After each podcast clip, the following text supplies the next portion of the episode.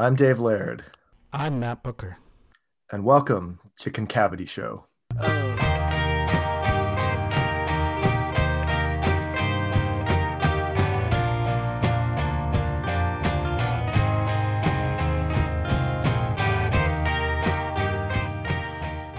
Well, hey Matt, we're here for episode 59 of uh, of the Great Concavity, and uh, this is kind of a, a weird one-off episode that's more kind of like an announcement episode, I guess you could say.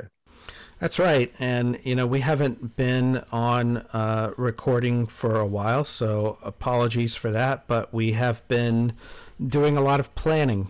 Yeah, it's been a, a, a couple few months of scheming since our episode with, with Chris Villa, and uh, just really reflecting a lot on uh, what the show has been, what the show might be, uh, and thinking about sort of the future and next steps.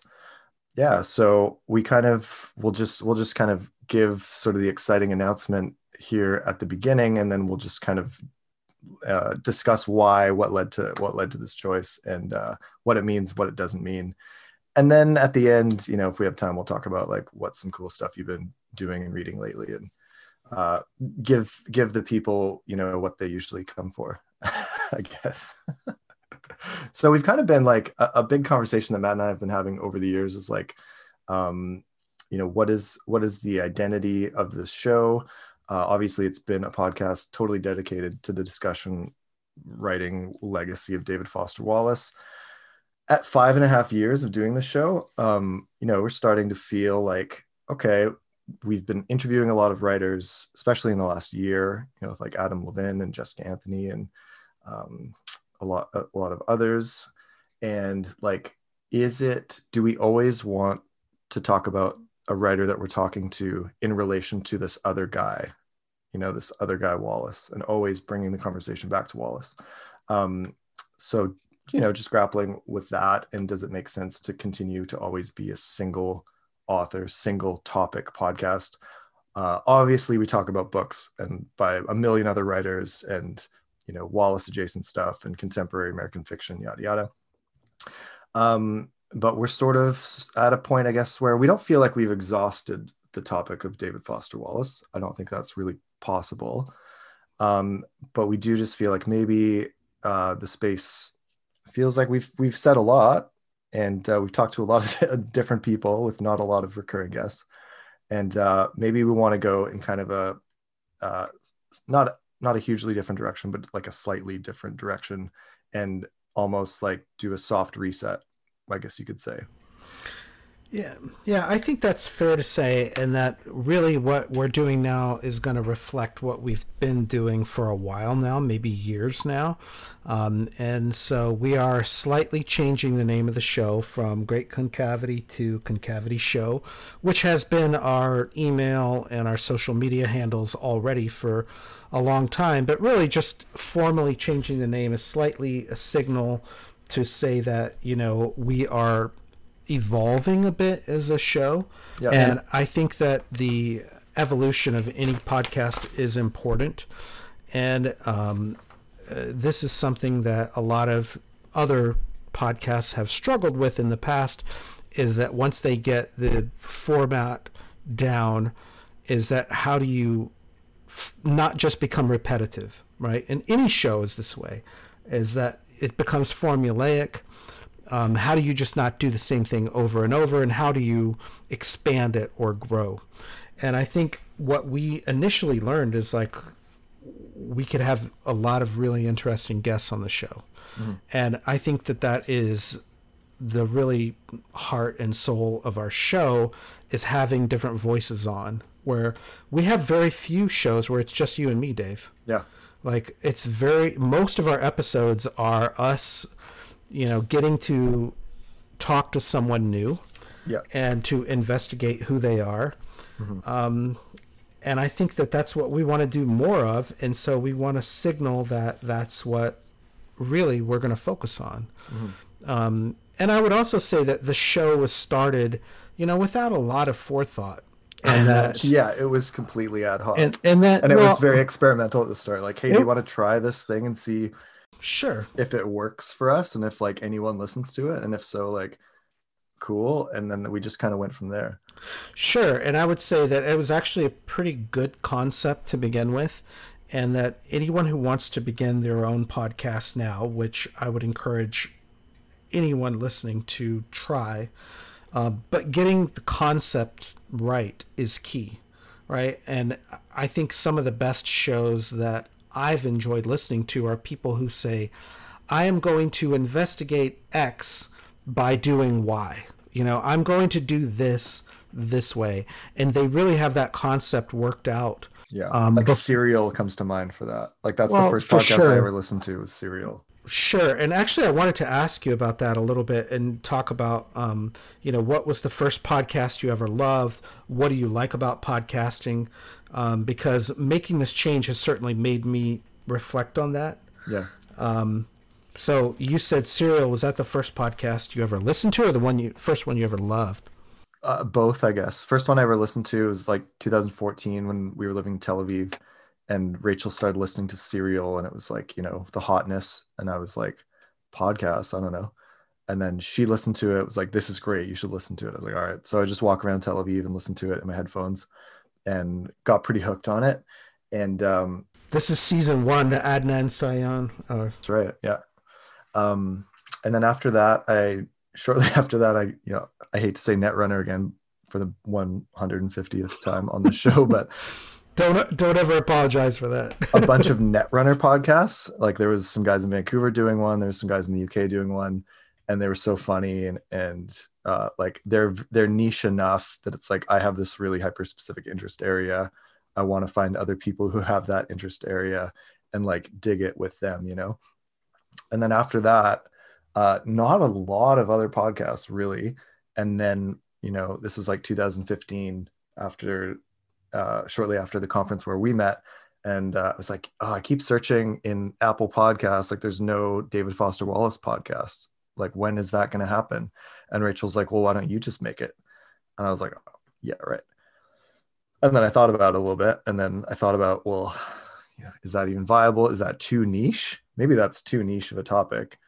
Um, and then I started brainstorming people I knew that I'd met at these last couple conferences. And I instantly thought of you because we had a great three hour conversation in O'Hare on the way home.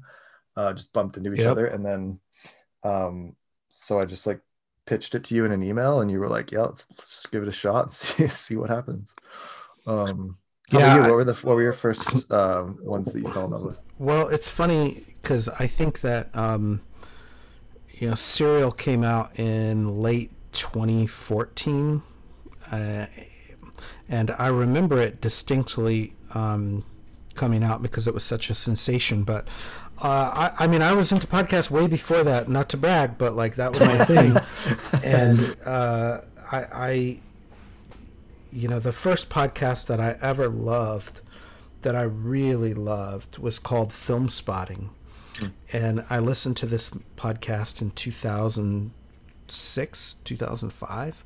Like before that, I had a iPhone. Like the iPhone hadn't even come out. Oh, yeah. And you had to sync your iPod, you know, with iTunes and download episodes. Yeah. And with a physical I, cable, right? Right. Oh, for sure.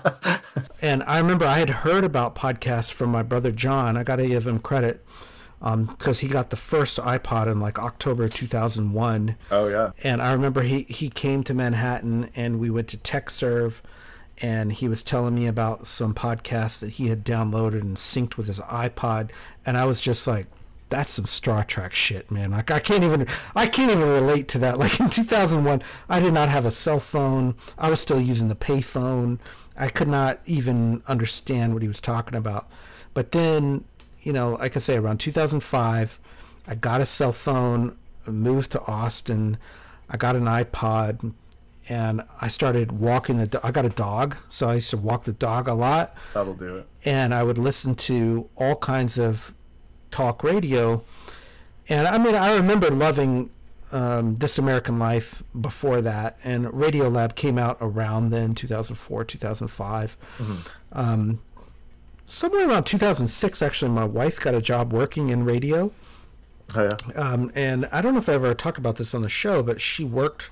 I don't know if I ever told you this story, Dave. I don't think so. Um, Jordan worked for a a show called Earth and Sky here that was produced here in Austin, and it was about what's going on with uh, astronomy. It was an astronomy podcast that was a daily show produced.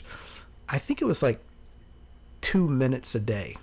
And okay. And it was syndicated though across all kinds of NPR shows across the country. You know, 150 NPR stations carried this. It would be just like, here's a minute about astronomy, and then be like Earth and sky, and they would just like go into like, you know, what are the Pleiades doing? So she worked on like an astronomy podcast, and she got to go. I remember, I think in 2005, 2006, to like a podcasting conference and brought home a bunch of CDs of like Radiolab and uh, I would say different podcasts that I a lot of them don't exist anymore. Yeah. Um, but I got really into this show called Filmspotting, and it was hosted by three different guys, and they rotated. There was two main hosts, and then one of them kind of rotated out, brought in a new guy, and it was so intimate. Like I felt like I knew these guys. You know, I listened to them all the time, and they actually had really good ads.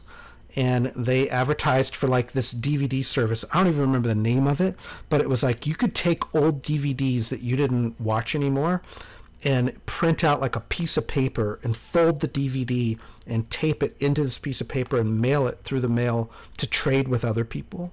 Oh yeah and it was so great. And like I did this all the time of like trading DVDs through the mail, and I just loved that podcast. Um, and there was another one I got to give a shout out to that was uh, from a Wallace Lister, um, Hillary Brown. Hmm. Hillary's, you know, been on Wallace L as long as I have, as long as I can remember. And Hillary is one of those people who I feel like I've known online forever, never met her. I'm sure she doesn't listen to this podcast, so I can talk about her. Um, and her husband, Jared, also super interesting dude. And they were like making podcasts with their friends back around this time, like 2005, 2006. Wow. And they were hilarious. Like I, I still remember like little skits and bits that they did from this like comedy show and just published online with their friends and I felt like I was one of their friends. You know, even though I didn't know them, they didn't know me, but I was listening to their like inside jokes every week, and I was like, "This is freaking great." and you feel uh, like one of the cool kids when you're listening to it, right? Like you're I, in a secret club or something. you know, it was really that experience of going back now, 15 years, that I felt like it's just such an intimate medium and this is what i wanted to ask you about like what you like about podcasting because to me that's the number one thing is like the intimacy of the voices being in your head. Yeah. getting it's almost like getting to listen in on a phone call. Um, you know i used to live in rural essentially what it is. It, it is it is right? And it's like i used to live in rural east texas where we had a party line telephone. Do you know what a party line is? Yeah. And like occasionally you pick up the phone and like there's people talking. And it's like it's just social mores that tell you this ain't your call put the phone down. Yeah totally. But as a kid you would just be like i don't know if i can listen to this. I'm sure plenty of adults like got off on that of just like i'm just going to listen to the phone call. Yeah yeah. Um the other thing i would say is so i actually thought about this a lot today and the second thing i like about podcasts is the guests, right? We were able to bring on guests and meet people that we really want to talk to. You know, like you and I going back to that 2015, Jessica Anthony. I remember talking to you about, you know, all kinds of people. We both love the Jim Gower book. And like you and I being able to talk about people and like, oh, I really am into this book and then bring them on the show. Yeah. Um, that's one of the f- best things that I like. Uh, yeah. so the first thing that I really liked was the intimacy of the voices. 2nd mm thing was the um, bringing the guests. You know, the the people we talked to, Adam Levin. I guess you know with the instructions. I remember you really liking that, mm and getting to talk to Adam Levin. I think was a, one of the high points. Oh, totally. Matt Luter texted me this morning and was like, "Hey, I just did a long drive. Uh, listen to the Adam Levin episode. Uh, really liked how you totally fanboyed to Adam for a while. um, I was like, yeah, I'm completely unabashed when it comes to that. If we have someone on whose work that I've loved for a long time, I have no qualms with like stroking their ego for a while and being like, this is how your work has been formative and meaningful for me. And that's completely fine.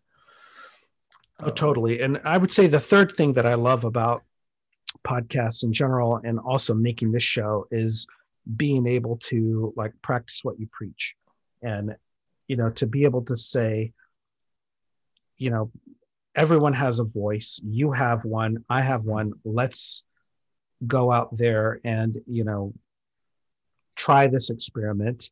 Um, it's sort of like the old days with blogs where like everyone had one right? Yeah. and you know you would get to know these different voices by reading their blogs. And i'm a big fan of that. Like i think more people should do that. Like i kind of hate that blogs don't really exist mm. anymore. Yeah. Um and you know the social media i actually have a really love hate relationship with. I wish that facebook twitter didn't own every single aspect of what we publish online. Yeah yeah totally. Instagram too. I mean so you know the, those are some of the things. Is there anything else you want to look you want to mention about what you like about the format? I mean i haven't even mentioned the reviews and the feedback that we get is amazing. Yeah. That's yeah i think i think um, the thing that would jump out to me the most is like the sense of community that develops around a podcast or um, you know the community that's developed around our listeners with you know with each other online that we like you know see conversations on twitter and other places but like um, just the sort of sense of uh, like camaraderie and love, like total bibliophilia that that exists. Um, and like getting to meet listeners in person at Wallace conferences, or like if they're happen to be in my town, you like once in a while I'll get a ping from somebody like I'm going to be in your city, let's get a beer, and that's awesome. Um, so that is that is a really cool thing that like this can lead to actual real relationships in reality um and it's created some of my best friendships oh to- totally so. I, I totally get that too with mm-hmm. um you know people who you see that they read the same books as you they yeah. watch a lot of the same movies as you do listen to the same music Mm-hmm. And like those are your people. Why wouldn't you want to talk to them? yeah, exactly. And, like I'm really fascinated with, you know, podcasts, especially that spring out of other like fan communities. Yeah, yeah. I think a lot of those are really um really interesting and you know there's a lot to to learn from other communities. Mm-hmm. Um and you know you're a part of another big one with the the netrunner world. Mm-hmm. Uh, and there's you know this whole other community right yeah um, but the, the, the fan group there um, you know i'm sure it's a little different but in a lot of ways i'm sure that it's the same yeah totally um, there's there's so many parallels that you could draw between any kind of like really ridiculously hyper specific subculture like this you know? So we had this thing going on on the wallace list and i mean the wallace list is really like where i come from as a fan. Yeah and you know that's something that amazingly still exists and has existed for you know over 20 years and i've been involved in it uh, almost the whole time of its existence. And there was a thing about you know outgrowing dfw this week or yep. last week. Yeah and that article came out like a year or two ago i think. Maybe even three it. years ago. Yeah like three years ago. Yeah.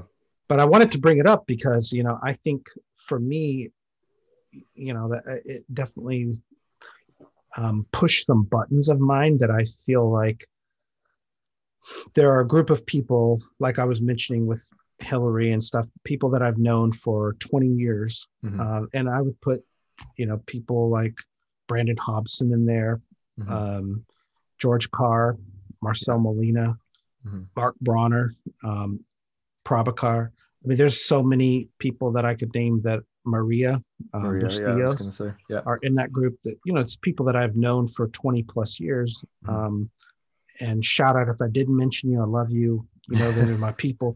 But then there's a whole nother generation of people came along later, right? Yeah. 20 after 2008. Yeah. Uh, and even 2008 seems like a distant memory in mm-hmm. a lot of ways. And there's people that came along past few years. and there's new people coming along all the time. Um, but one thing that those people have in common, I I feel like, is they're all interested in a lot of different other things. Yeah. And that if totally. you were to sit down with any of those people that I just named right now, Mhm. you could have really great conversation about current events, about music, about films, Yeah. about you know any kind of media, art, and it would not just be limited to David Foster Wallace. yeah, exactly. And I think probably like if someone did an analysis over last last 58 episodes and like logged what percentage of the time we actually talked about only Wallace versus any other subject, it would probably be pretty a pretty small amount, you know, right. or like less than half, I would say. Um, Right. And so for two things there, one is the world of books has always interested me, you know, from going back Mhm. 20 years ago when I worked in book publishing.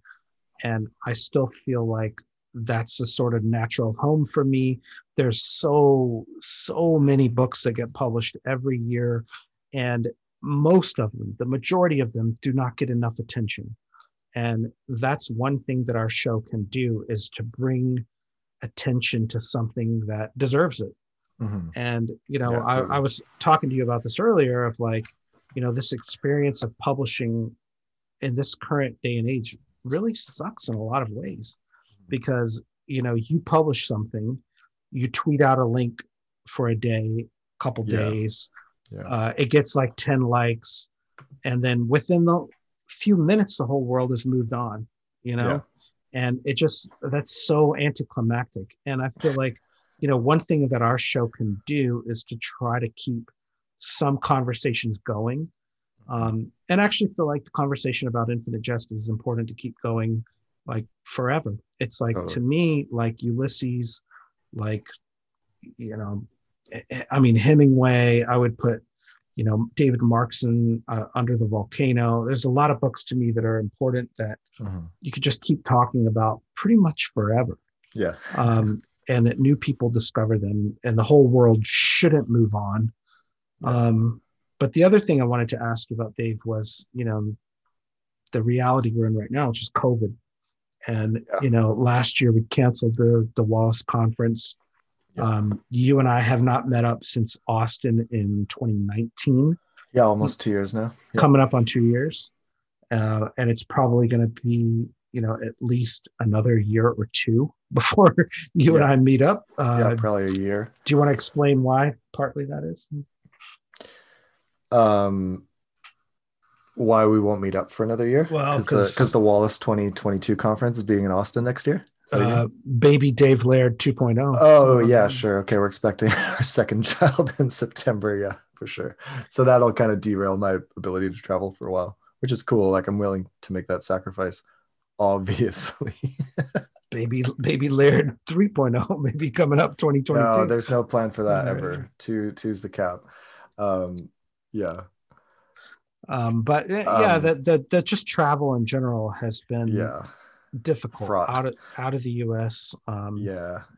And there's just really not a lot happening like on the Wallace front because of that. And even like one thing we've noticed is we're trying to get like, you know, ARC's review copies of some of the more recent academic monographs um, that have been coming out in the last year or so. And like when we query some publishers, like we don't get anything back from them, which is like really different from the way like Bloomsbury has treated us in the last five years, which was like we had this contact, she'd be like, Yes, great. What else do you want? What else can I send you?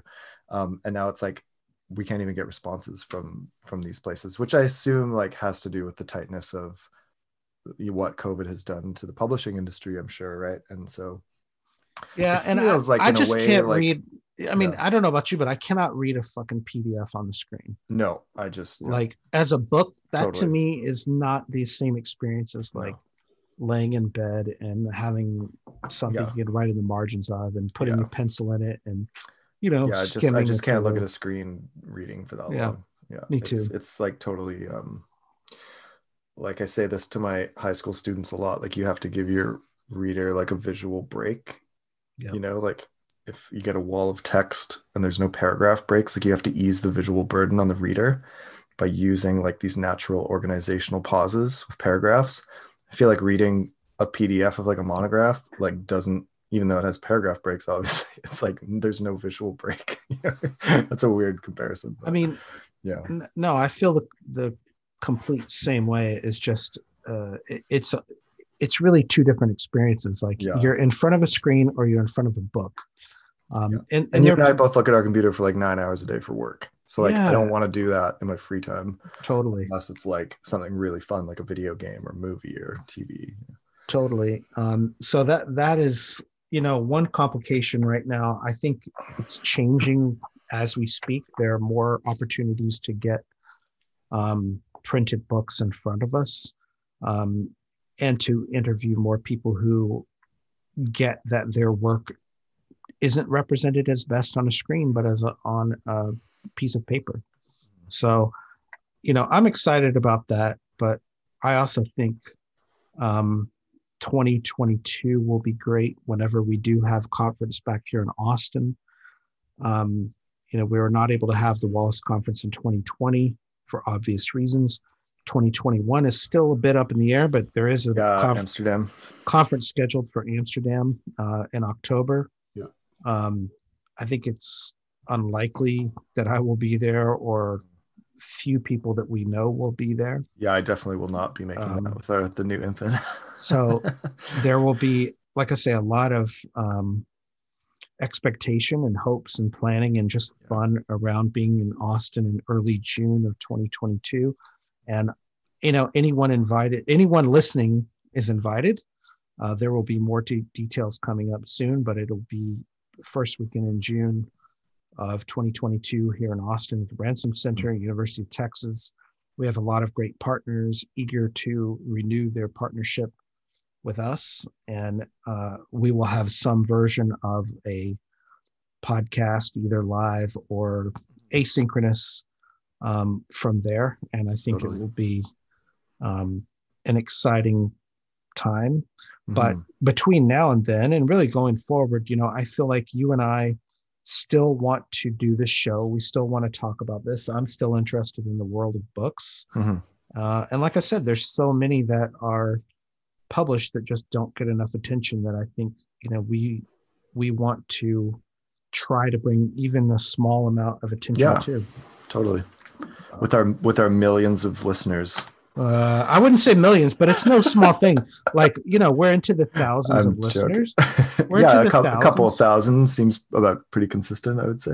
And um, do Yeah. you want to give a kind of a rundown of what what this change means or doesn't mean or what's not changing? Sure. Um, one more thing I'd add about um, why we're sort of, you know, choosing a new, a slightly new direction is that um, the number one piece of feedback I think that we seem to be getting from people who write into us on our email is that um, they just love hearing about all the new book recommendations and authors on our show that we talk about and that they maybe haven't heard of before. Um, that you know, like they feel like they're they're increasing their depth as readers uh, always adding fresh books and authors to their stack. And like, I would say that that's super true for me, just talking to you, Matt, Yeah. and to like people like Mike Miley and- and millions of other guests that we've had, uh, where I'm just like, I haven't heard of any any of these writers that you're talking about, and then I just you know add them to the list, and so it's a very expanding experience for me to do the show, um, and I feel like I've grown a lot as a reader as well. So you know, seeing that all the time coming in with emails, it's always like, okay, uh, have you guys read this? Have you read this? You know, and we'll be like, yes or no. And then we'll bounce back with some other titles. And we end up having this great conversation with a lot of listeners about like just what we're reading, what we're listening to, watching. Um, and, and those conversations are like never really have that much to do with Wallace specifically, quite often. Sometimes we get a very specific Wallace related, uh, you know, email or something, but like, we're starting to just get the sense that like maybe we don't have to be so limited in our in our topic um, and we can sort of expand into into the world of contemporary you know literary fiction mm. in a in a less pigeonholed kind of way i guess Well, and I think uh, I, I've told this story before, but this is really how the Wallace list, the email list was Yeah. started. yeah Was Out that of pension right right? And it's just that the people who read one thing, you know, they can't get enough of this other thing, and so they're always looking for like, what is something else like this? Yeah. And that's true of podcasting totally. too. Um, but it's very true of the people who are drawn to a book like Infinite Jest and say, okay, I've read this, I've read Gravity's Rainbow, I've read, you mm-hmm. know, Underworld by Don DeLillo. Like, what is some other what stuff? else is like this? Right. Yeah. What What are you guys reading? And it's like, there's another group of people who can just say, like, oh, you need to go read, you know, Sergio de la Pava and yeah, Bolaño and novel explosives, and yeah. give you a long list. And then and then I would say what's really interesting to me is there's another group of people who are like, okay, after you've read all of that shit, there's another list that's that's like here, and it's yeah. like you know not just the recognitions and Joseph McElroy, but it's stuff that's like none of you have ever heard of, and then there's another list on top of that that's like yeah. those people are like no go back and read this yeah and, yeah and and to me there's like masonic depth to to the world of books in a way like like layers of more advanced gnosticism in a way like right. secret higher knowledge. So you know we have not talked about freemasonry much on this show dave but you know i am you're speaking to a 32nd degree mason myself um, through the scottish rite uh, which yeah that, that was part of my my reference all right we're, we're not going to get too much into that right now but in general with music the similar uh i think analogy works with like independent versus yeah. like mainstream music sure yeah. and there's much more hipsterism around like oh yeah oh well i like spanish i'm sure you never heard of them and yeah. to me that's like exemplified by dave laird who's like dave is able to say like oh well i'm sure you haven't heard of these like 10 you know British Columbian bands. Yeah, and no, I mean I a lot of that stuff's just really regional, right? Right, but yeah. I think the same can be true for books. Totally. And the people who are really into that shit, that like people or books that you've never heard of, other people have never heard of, even well-read people. Mm-hmm. That's interesting to me. Totally. And yeah. and I think that that's way more interesting to me as a listener rather than just going through like you know what did random house and penguin and simon and schuster publish this year? Mm-hmm. um, you know no offense but like we want to go even beyond you know what some obscure booksellers and bookstores bring to mind and stuff you're not going to find in a bookstore period. Yeah i think so, that could that can definitely be true so again i think that a lot of the people who share the same tastes in Wallace um, as a writer would be interested in stuff like that. Mm-hmm. Um, so there's a lot of opportunity for us to really explore uh, some of those writers that we yeah. have not, you know, maybe we've read or or have read together, but we've not brought onto the show. Yeah, for sure. Yeah. So to your question, what this what this means, what this you know name slight name change, uh, you'll also no- noticed have noticed probably that our logo has changed. Uh, Chris Ayers has designed uh, this new logo for us, which um, was a really hard uh, challenge for me because I love Robyn's drawing so much. That's been our our logo, and uh, Robyn has been such a formative uh, person in the development of this show and ongoingly and uh, like listening to me reading stuff as much as I have over the last six years, contiguous with our show, like it has just been really meaningful to me that she's been, you know, a piece of this. And uh, so changing it was mainly just to signify like we are, you know, sort of rebranding a little bit here, going in a I hate the word branding, but we're going in a in a slightly different um, direction and so that's one of the things that that this change means. But really like i think if if you were to say what is our podcast about going forward? I think it's just basically like we are just going to continue the ongoing discussion of contemporary you know american and world fiction with more interviews uh, with writers and creative folks and other cool stuff that like really interests us uh, in the world of, of literary and pop culture. I think is really sort of which is mostly what the show has been, um, with just maybe a bit of a hyper focus. You know, with that too, um, you know, mentioning Robyn's artwork, which was key to us, and mm-hmm. um, her being one of the first guests. And you know, for people who haven't listened to that episode one, I would say just Google Robyn O'Neil, R O B Y N O apostrophe N E I L, and look at her artwork. Go read some interviews with her. And she's a major American artist, and Mhm. I'm super proud of any affiliation between Yep. our, our, our little show and her. yeah. Um, because I was a huge fan of hers for years and years before we started doing this. and Uh, and yeah. you were and really you you are the one that pushed to use her artwork for our show and like i really love um everything that we have got to even you know see from her and you know listen to her show Yeah. um and that brings me into a little bit of the thank you part of this episode which is like not just thank you to robyn but like thank you for everyone who has hung in with us for you know almost six years of us doing Yeah. this show totally. um, and the people especially i want to give a shout out and i want to ask you to give a bunch of shout outs after this but like the people who have um, who i am really appreciative of people who have emailed us Mhm. people who have listened to an episode and said hey i'm just going to send you guys an email at concavityshow at gmail.com every single one of those emails is like just absolute treasure to me. And like i say i've never gotten any other feedback like this in my life. Mhm. and it really does mean a lot. And so like uh, everyone who's taken the time to send one of those emails like Yeah. i want to say thank you to. um, it's really made me feel like that we are part of a community here Yeah. and you know we I, I don't know i'm just very grateful Yeah. I feel it totally.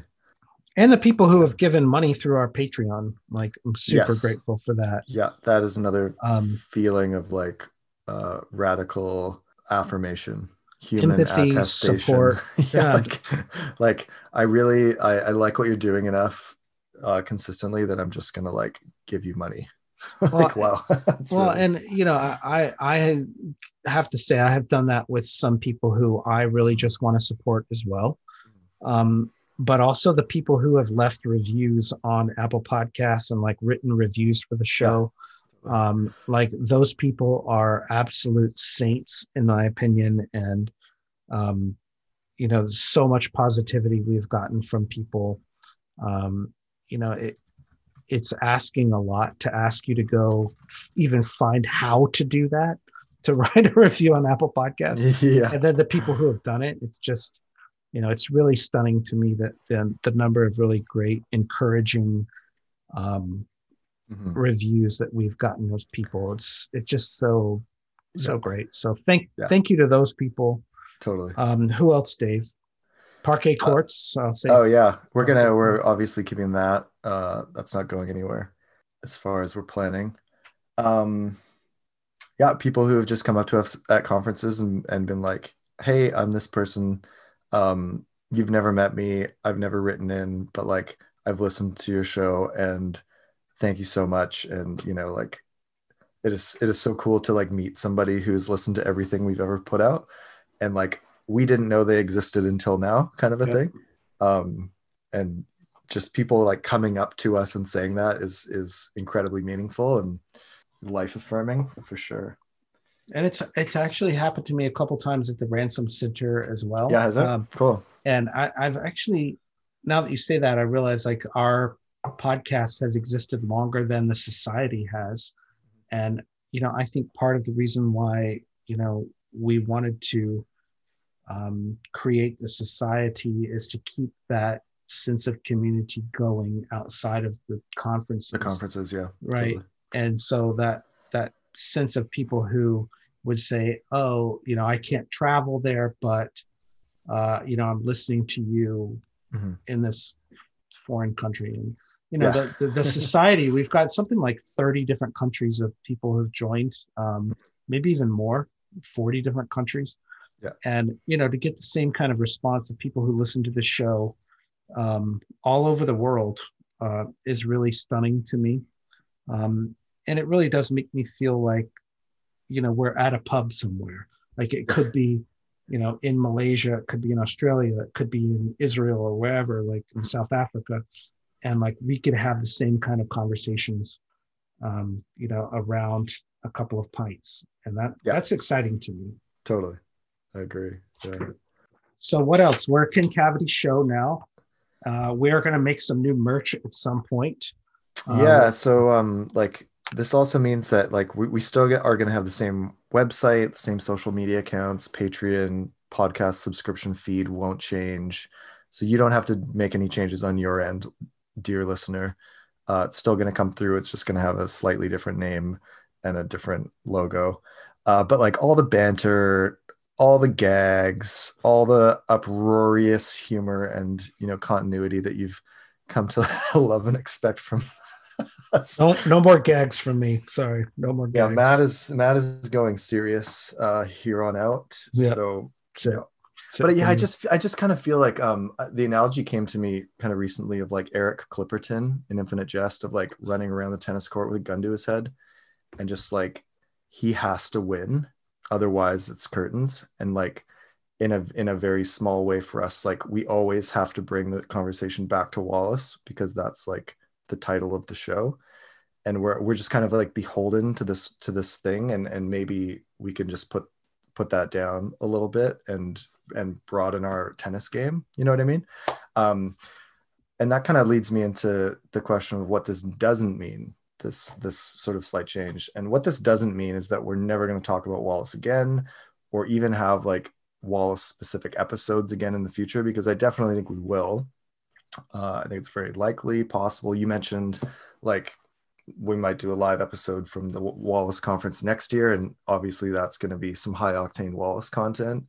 Um, so it doesn't mean that we're not still you know highly interested in interested in Wallace, in Wallace studies, in you know the monographs that are continually being put out on Wallace, uh, the community that's developed around his work and the show and all that stuff. Uh, obviously, you mentioned we're both still on the society. You know, you're working vigorously towards the Austin conference next year in 2022. You still run the Wallace listserv you know, we're we're obviously both going to go to every Wallace conference that we can in the future. Um, so there's no changes in like our interest areas for sure. Well, and right now I'm the managing editor of the journal, and also um, the yeah for sure. So so that also work will continue. Do a lot of the uh, pretty much all of the fulfillment of the orders of the journal. So if you mm-hmm. want a copy of issue number three of our Journal of David Foster Wallace Studies, um, yes, we do have new merch. We have new coasters and stickers that say Journal of David Foster Wallace Studies.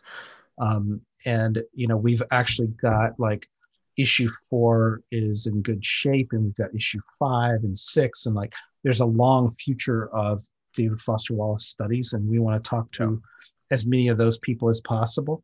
But, you know, what we were saying earlier, like the people that we have on are interesting people, and we want to be able to follow our own interests as well uh, when it comes to books, especially. Mm-hmm. And I would say this change is really reaffirming what we've always been, which is a books podcast. Yeah.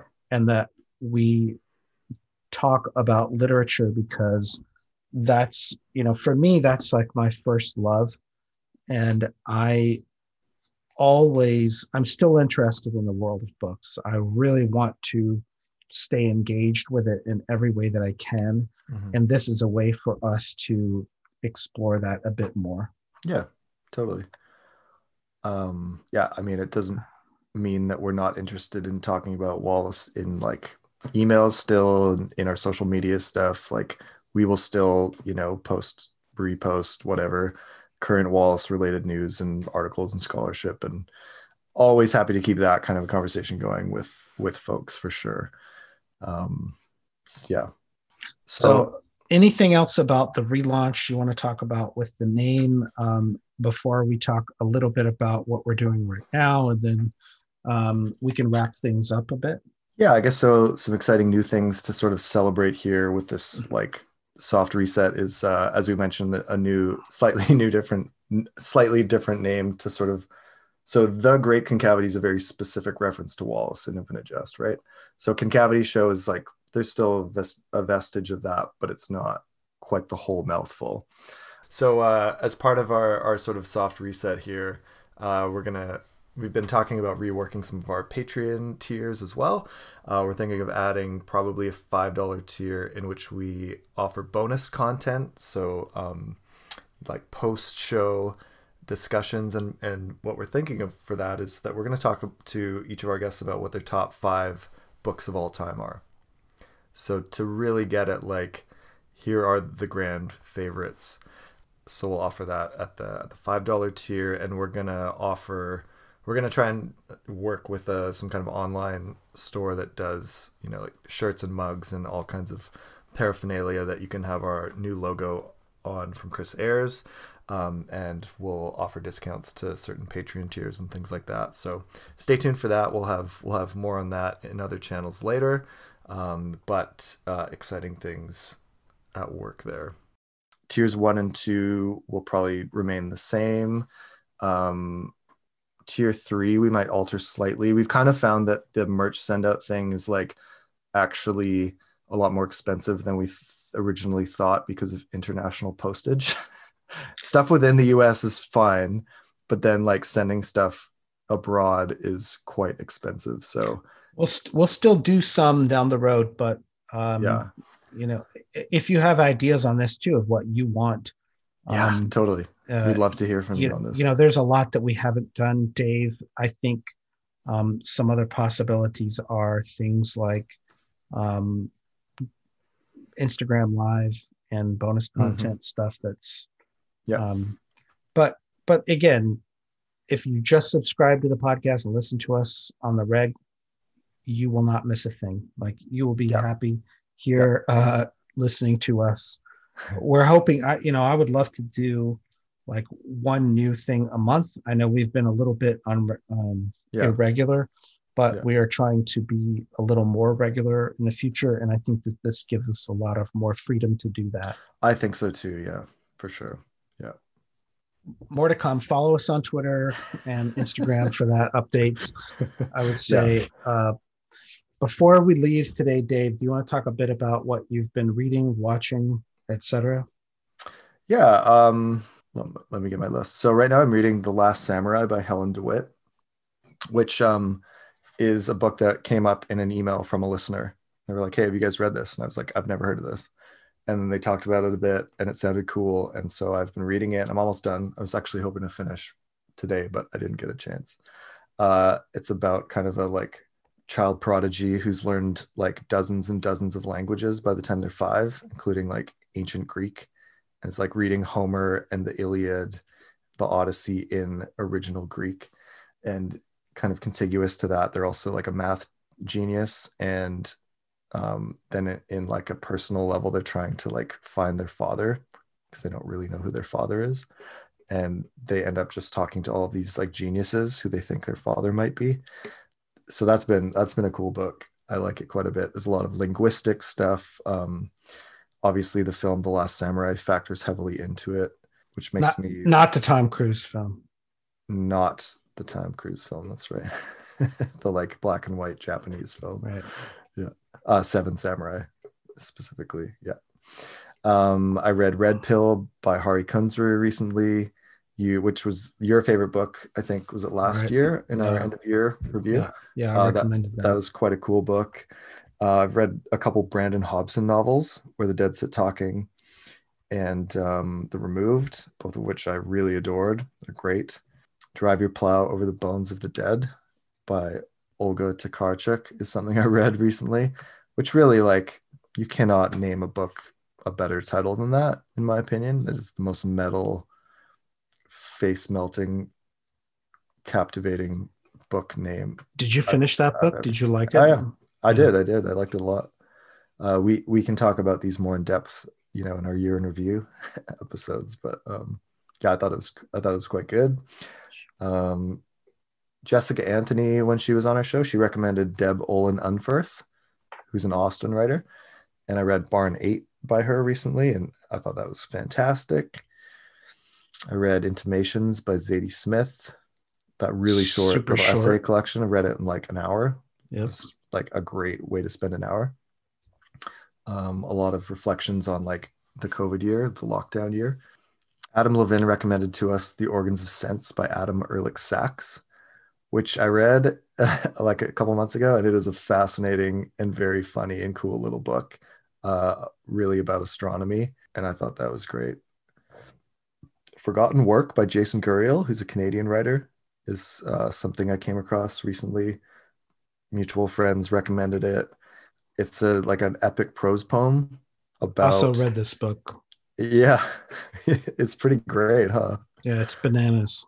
An epic prose poem that's like set in a kind of a future, 40, 30 years in the future, um, about a band who recorded some music that is like so obscure by this later point that there's just become a really obsessed fan community with trying to find these lost recordings of this band. It's all so this, written in like heroic couplets. Yeah, it's yeah. it's a it's unreal. Um, so I thoroughly enjoyed that. Uh, I got to Saunders' new book, "Swim in the Pond in the Rain," about the the eight Russian short stories. Um, I've got four more to list of what I've read this year, and then you can go. what, what, uh, what, else? What else? What else? Um, I, I finished the Underground Railroad by Colson Whitehead this year, which I previously had started a couple years ago, and for whatever reason, I I left it, and then I decided to come back to it, which I'm really glad I did because it was great. And also, the Amazon Prime show just came out right. last week of it, so I've watched the first episode. Thought it was extremely moving, and the cinematography is glorious and like very close to that, I read The Water Dancer by Ta-Nehisi Coates, and I loved that too. Both really interesting takes on saga of slavery in the U.S. and like The Water Dancer is a very magical realist bent to it, and the Underground Railroad isn't quite magical realist, but it almost is like it's revisionist in a way, where the Underground Railroad is a literal railroad underground throughout the U.S. Um, so it's not necessarily like that that could have been physically possible i guess not very likely but like there's nothing magical about it but um that they both play with these historical situations in a way that is i thought pretty cool. And i liked lean on pete by willie vlautin great great little book that you bought for me when i was in austin two years ago. Uh, he's got a new one coming out that i'm very excited for. And I read The Death of Vivek Oji by Akwaeke Emezi. They're a pretty phenomenal writer. They're getting a lot of traction. They're on the cover of Time magazine uh, most recently. So if you haven't read Akwaeke Emezi, I recommend them. Freshwater, most specifically, I really like Freshwater a couple years ago. And the last one I read this year was I Hotel by Karen Tei Yamashita, which is pretty big, pretty long, I like some aspects of it, but I'm not sure the payoff is quite what I was hoping for in that 600 or so pages. But um, I think you you have that on on the shelf, Matt. Yeah, um, your possible read. I, have never finished it. I got bogged down yeah. in the I mm-hmm. Hotel. Mm. Um, I really like her um, Tropic of Orange, mm-hmm. uh, which is a, another book of hers. But um, okay. Yeah, I have a few things that I've finished recently, and then a few things that I have in process right now. Mm-hmm. So yeah, I finished probably uh, a few books recently that you've kind of mentioned. One is the new Willie Vlautin book, who I absolutely love. I love him. Mm-hmm. Um, his new book is called The Night Always Comes. I highly recommend it. It's set in Portland, Oregon, mm-hmm. and it's about a um, a poor woman who's struggling to make ends meet. And uh, you know, the whole book takes place in about a day or two, and it's fantastically plotted. I highly recommend it. I think he's mm. um, just a really great uh, realist, and his storytelling is great. Like his yeah. prose is really like straightforward. Yeah, like it kind of reminds me of Cormac McCarthy in a way, where it's just like pretty like concrete sentences, but like short sentences. There's something really addictive about his storytelling style. Yeah, I mean, you yeah. can tell that like with both of those writers that the they go over, and maybe even DeLillo too. That they go over their work a lot. Um, yeah. And I would actually put Brandon Hobson in that group too. Yes. Um, and that you know I've gone back and and read um, all of Brandon's work again in the past few months, mm-hmm. including his first book, which I really love, called Deep Ellum. And mm. Deep Ellum is a neighborhood in Dallas, which is like the cool, hip neighborhood. Oh, yeah. But it's pretty bleak in um, Brandon's first book. And what I love about that book is it's one of those books where not a lot happens plot wise. It's like just a guy kind of roaming around, you live through his thoughts. Um, and I absolutely love books and movies like that, where it's like not a lot's going on plot wise. It's a character driven Yeah. thing. It's a character book. Um, That's really like the distinction of like what separates literary fiction from, you know, popular fiction. I, I really it could like- be. I feel like that's one distinction for sure. Yeah, yeah. Um, Mhm. and on that same note, as I read this little short book uh, in the past couple of months called Mona by an Argentinian writer named Paula Olixirac. I, I don't even know how to say her last name. Olishirac. Um, Olioshirak. Mhm. Um, Paula, it's O L O I X A R A C A C. Anyways, she's an incredible writer. I got her first book called Savage Theories. Mona is a very short book, and it's about a writer going to um, kind of a literary retreat in Sweden. So it's Oh, almost yeah. like uh, mid, midsummer, right? It's Uh, summer. yeah. there's some The film. crazy shit that goes on, Oh, um, and I really like that book. You could read it in like two days, maybe max like a day. Uh, Mhm. It's a very short book. Really love that book. Um, I also reread a book uh, that I first got maybe last year or the year before, and I haven't talked about much on the show, but I really love this book called Loop by Brenda Lozano. And I think I mentioned it to you. It was published in Mexico uh, in like 2014, 2015 under the title um, Cuaderno Ideal, which is like ideal notebook. And Hmm. I think that's a much better title than Loop. But uh, Charco Charco Press out of Scotland uh, published it, I think in 2019, and I read it in 2019, and then just reread it again this past month. And it's a fantastic um, kind of fragmentary novel. Um, and if you're really into stationery, which I am, you would love this book. But also, if you're it's it's also kind of a retelling of the Odyssey from Oh, yeah. from the the woman's point of view, right? Of like waiting while your like lover is far away and waiting for him to return. Mhm. Um, and there are a lot of loops built into it. It's all set in Mexico City, which Cool. I have this like long-term abiding fascination with Mexico. oh, Mexico City is um, glorious. Uh, What a great place. We'll get more to that later, but uh, okay. I also uh, Brenda is a contributing editor at Ugly Duckling Ugly Duckling Press, Mhm. and they just came out with a book that I am over the moon about called M slash W by a writer named Matt Longabucco. And this book is an long form essay about the movie The Mother and the Whore, uh, directed by Jean Eustache, La Maman et la Putain. And this is one of my all time favorite movies. It's three and a half Hmm. hours long, almost four hour long movie. Uh, it's 1973, I think. Takes place in Paris. is black and white, Mhm. and uh, it's absolutely riveting. It sounds crazy, but it's a dialogue-driven movie, character-driven movie, and there's not much critical work on it. It's actually hard to find this movie. Mhm. And uh, Matt Longabucco, this book just came out, I think, last month um, in the US called M slash W, which is slightly a take on the Roland Barthes book S slash Z. You know that book? Okay.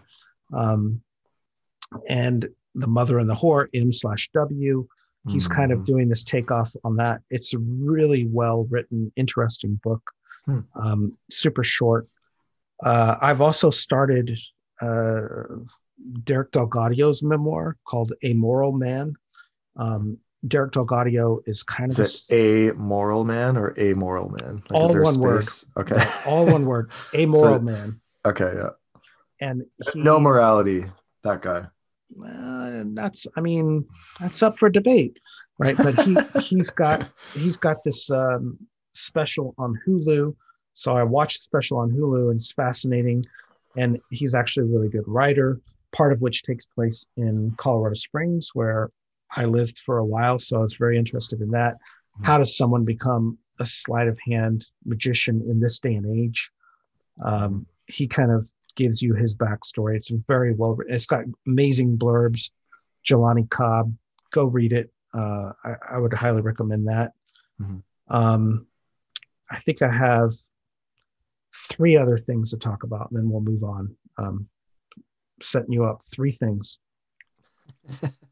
Wait for it. Wait for it. Uh, one is the book uh, that I got from Library of America recently. I subscribed. I think I talked about this last year during COVID. Subscribe to the Library of America, get their books. Um, and it's by an American writer I've never read. Very exciting, uh, named Ann Petry. Have you ever heard of her? I don't think so. I think maybe I sent you a text about this. Mm. Um, she has a, a two volume or two books set. One book called The Street, one novel called The Narrows. Mm. And I think The Narrows is considered her masterpiece, but The Street is her debut novel. It came out in the late 1930s. Uh, and it's about like a single black mother living in Harlem in the late 1930s.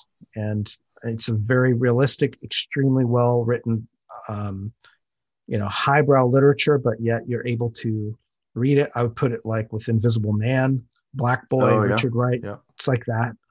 Um, and i'm really into it the street. I haven't read the narrows yet. It's in the same book.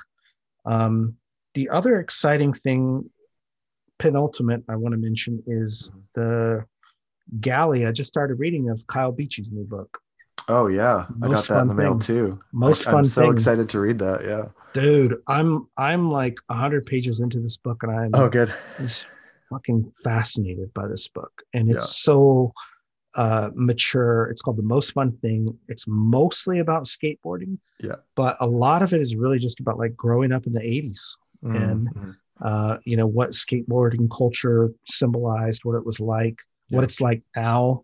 Um, you know, for a guy in his 40s. And, you know, Kyle's a friend of the show.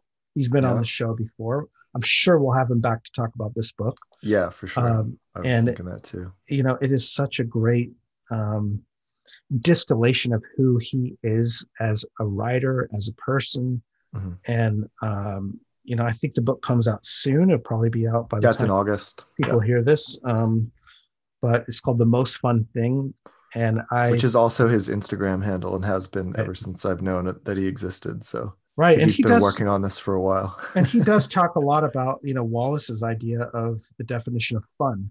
Oh yeah, right, and like supposedly cool. fun thing. It sounds yeah. like it the most fun thing. Sure. Um, but uh, you know Kyle, I think is a super bright dude, and we'll have a lot um, to say about this because I I am really impressed by that book. Mm-hmm. Um, cool. I love it. I read the first two pages as soon as I got it in the mail, and it was about benches. Yeah, just like the concept of the bench, which for skateboarders is is huge because that's an obstacle, like one of the most you know standard skateboarding obstacles on which to do tricks. Well, I can't um, I can't wait to hear what else you think about it because once you get to yeah, around page I'm, I'm 30, excited. Yeah, you know you get into uh, a lot of talking about skateboarding videos Oh yeah, um, the history. I've spent a fair few videos. hours watching those in my day. you would you would love to get the history of that, but then also him getting into, um, you know, really just the culture of yeah what was it like growing up in the 1980s. Mm-hmm. Um, uh, the last book that I want to mention that I'm reading, uh, it's on my nightstand. I just got this week is my buddy Daniel Oppenheimer, and he has a new book out right now called Far From Respectable. That is, it's a nonfiction book about the art critic Dave Hickey. Um, do you know Dave Hickey? He, I don't think so. It he wrote a bell. Well, you should go read him. He wrote a, a, one of the greatest like books of art criticism ever called mm. Air Guitar. You know, Air okay. Guitar. Um, and he was a Texan, partly. You know, he lived in Nashville, lived in Vegas, but he identified with Texas for a long time, lived in Texas, and there's never been a biography of him. Um, there's never been sort of a critical analysis of what Dave Hickey meant to okay. the art world. And uh, my buddy Dan, who lives here in Austin, um, just wrote this book, and it's fantastic. It's out right now from UT Press here in Austin.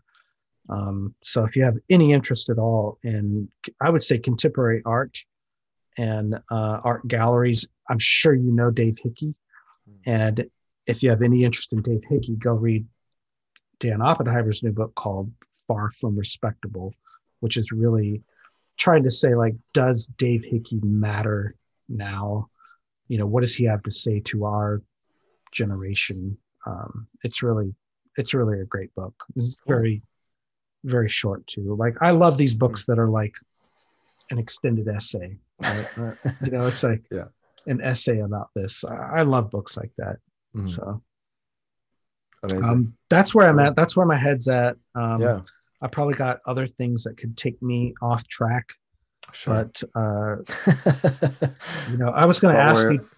I was going to ask you, Dave, like before we go too, like if you wanted to give any shout outs, do you have any list of shout outs? People you want to give a shout out to? Uh, we've covered a lot of them. Uh, you know, shout out to everyone who's hung in with us for six years, um, who shared their love of Wallace, of books, other adjacent uh, interests. Um, shout out to the, this community that's that's sort of um, come around us and helped like make the show what it what it's become so far. Um, we mentioned all of the moral support and emails and uh, people who have like bought us beer and nachos and stuff. Uh, that's been really cool, just like on a human level to connect with people who've who like you know listen to what we do. Um, to Robyn, of course, to Parquet Courts, to Andrew Savage specifically, um, and uh, you know, I really, I really am thankful for our friends Matt Luter and Mike Miley and Rob Short, who are all like really familiar names on the show, but like the five of us correspond quite frequently and uh, they've been a great sounding board for us over the years on ideas about the show and you're probably going to hear lots from them and about them in the, in the future of this show as well um, and uh, shout out to matt bucher uh, my good Oh. friend who uh, who took a chance on uh, on trying you know recording a conversation almost six years ago and like here we are now six years later. And uh so it's it's been a ride buddy. Thanks for for everything you've done for uh this community and for the show. And um it's been a, it's been a real fun time with you. Well, and, and thanks to Dave Laird too. I don't know if I've I've pointed this out on the show. I'm sure I have in the past, but Dave does all the editing for our show, and so I get to feel like, uh, you know, the guy who just shows up and talks, and Dave does all the hard work. So thank you, Dave, for doing all the hard work over these you're welcome five and a half years, and uh, you know, thanks for putting up with me being temperamental.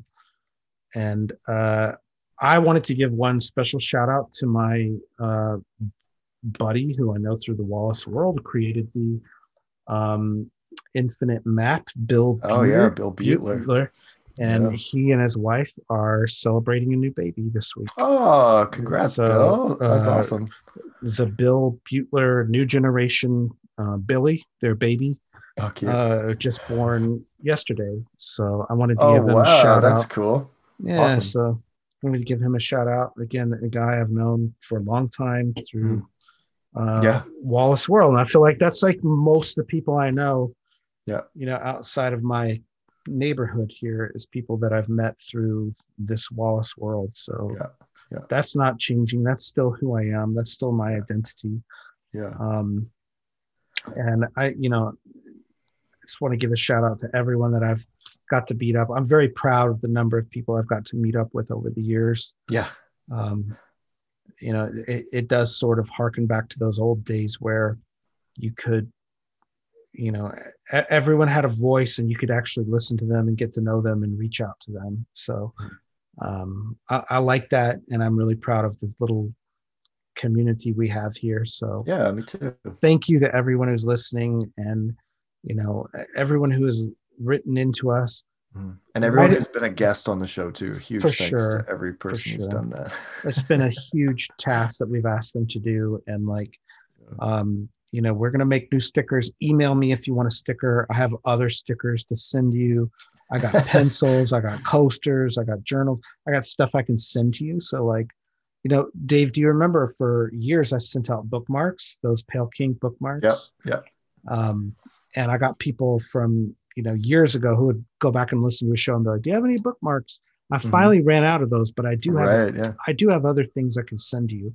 cool. So just email me and like I love sending stuff through the mail and just writing to people.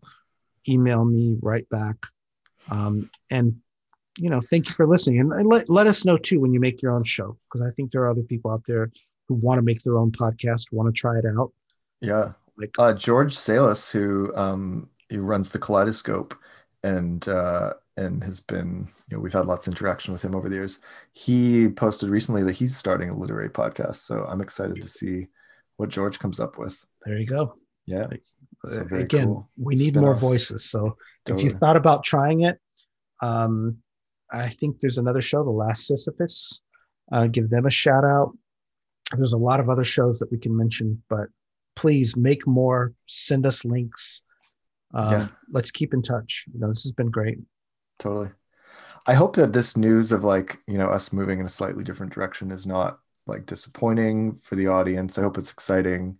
Uh, like really, what we're just trying to do here, I think, is widen our scope a little bit and continue to bring you know conversations about great writers and books that we love and um, make a way for like new writers in the future to get a bit, bit more press um, i also think too like you know making a podcast about wallace kind of has to assume that the listener has read at least you know a few things by him or you know probably infinite jest like i know people who are like personal friends who would be like I'd like to listen to your podcast, Dave, but um, I'm never going to read Infinite Jest. Like, I just can't read a book like that big or whatever. so maybe like this will like uh, lower the barrier to entry for our show a little bit. Um, and it's you, you, don't have to have read Infinite Jest to, well, to listen to it. To our credit, we've never yeah. been an Infinite Jest show. We've oh, it's true. Said... Yeah, it's true. We've never been specifically about that, but it certainly wouldn't have hurt to you know have read that book because we tend to circle back to it a lot. Um, no, and, I, and maybe it means like our personal friends, Matt, will like maybe listen to our podcast in the future. It's uh, possible. Uh, I, I think, think, maybe like two of my friends listen to this on a semi consistent basis. I like how you assume that I have personal friends. That's really, it's really generous of you, Dave. Yeah, I'm a really, really generous kind. guy, man. It's really yeah. kind of you. Um, no, I think uh, you know we're, we're trying to be the Terry Gross, right? The the uh, the next fresh air. We can just interview every everybody, but no, we do have a lot of interesting people in the pipeline. Yeah, I think that, we do. Uh, got some exciting stuff. There's a lot of there's a lot of people that we want to talk to, and uh, you know, hit record and hope that you know you can listen in while you walk the dog, mow the yard, do the dishes, do mm. something else with your life. Uh, drive. But, That's but usually when I listen to podcasts. Drive, yeah, for yeah. sure. Well, I don't have a commute anymore, but soon I will. But sure, yeah uh, I we, again, we really just appreciate people spending time with us. Like it's been, I don't want to sound too like over the top about it, but like yeah. when you put something out like this, you never know if you know you're going to get two downloads, and that's like you, you know you and your mom clicking on it. Um, yeah. But we we've been very lucky to get uh, you know a good amount of people who want to be part of this, and so yeah, we want to keep it going. Well, we don't want to let you down. Totally and I'm still having fun talking to you every month. Totally, man. This is, if nothing else, an excuse for me and you to hang out. Yeah, exactly. um, very specifically, I want to thank two new patrons, Riley Maxwell, who wrote into us and said, like, hey, I kind of just discovered you late. I've listened to the entire show from the episode one to now in the last six months, which like I haven't crunched the numbers, like 58 divided by six. It's a lot. Um, you know he's listening to like a lot of episodes. So thanks riley for uh for just binging. That's really cool that you um you know spent a lot of your 2021 doing that. Um and we want to thank matt watson really specifically as well for uh for joining for you know supporting what we're doing in in this very specific way. Uh every little bit helps us um you know pay for our costs and mailing stuff out and new logos and you know all those things. And like um it's just it's really cool to like have that uh sort of community as well behind us. So we really appreciate it. So more to come from concavity show. Uh yeah. you know, we have a, a couple of episodes that are already booked that are coming up and i feel like we have a lot to talk about. So stay with us. Yeah Uh, we haven't talked about. We have a couple copies of Enter the Aardvark by Jessica Anthony that were sent to us by Bowen Dunnan, who's uh, a listener who actually works at Little Brown. And uh, Bowen sent us each a couple of copies of the paperback of Enter the Aardvark, which is Jessica's newest book, which we had her on a few episodes ago to discuss. Uh, we were thinking about contest ideas, but we never actually landed on how the contest would work. I would say just email us if you want one. I have one. Uh, I also have a copy of uh, a Greg Carlisle book called Nature's Nightmare. Oh yeah, about Oblivion. Uh, about Oblivion. If you want a copy of that, um, email me, and you know we'll try to just um, I don't know pick randomly from whoever emails. If anyone's still listening. Yeah. Um, How about this? We actually talked about doing one specifically Canadian draw. I'll send it. I'll send mine to the Canadian, and then one, you know, there American you or, or otherwise. So uh, if you live in Canada, email us. Mention your Canadian specifically. We'll uh, we'll put your name in a hat, and we'll draw from all the Canadians, and then we'll do another hat from everyone else. And the one random lucky winner, we'll say maybe like two weeks after this episode launches, after the day it launches, email us in the next two weeks, and then we'll so I do a draw. I, I will say also for runner ups there, I might also have extra copies of issues number one, two, and three of our Journal of David Foster Wallace. Oh, great.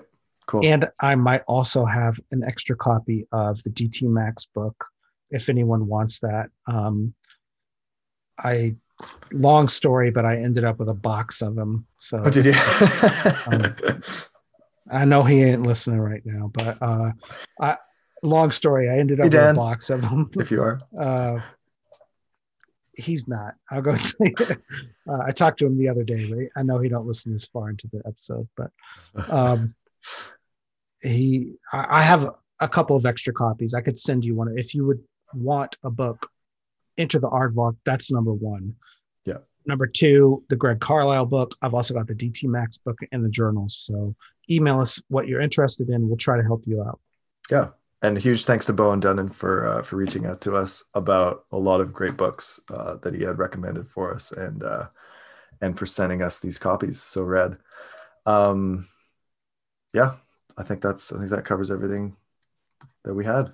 Until next time, again, next time. watch this space. We'll be back with a new episode soon. Catch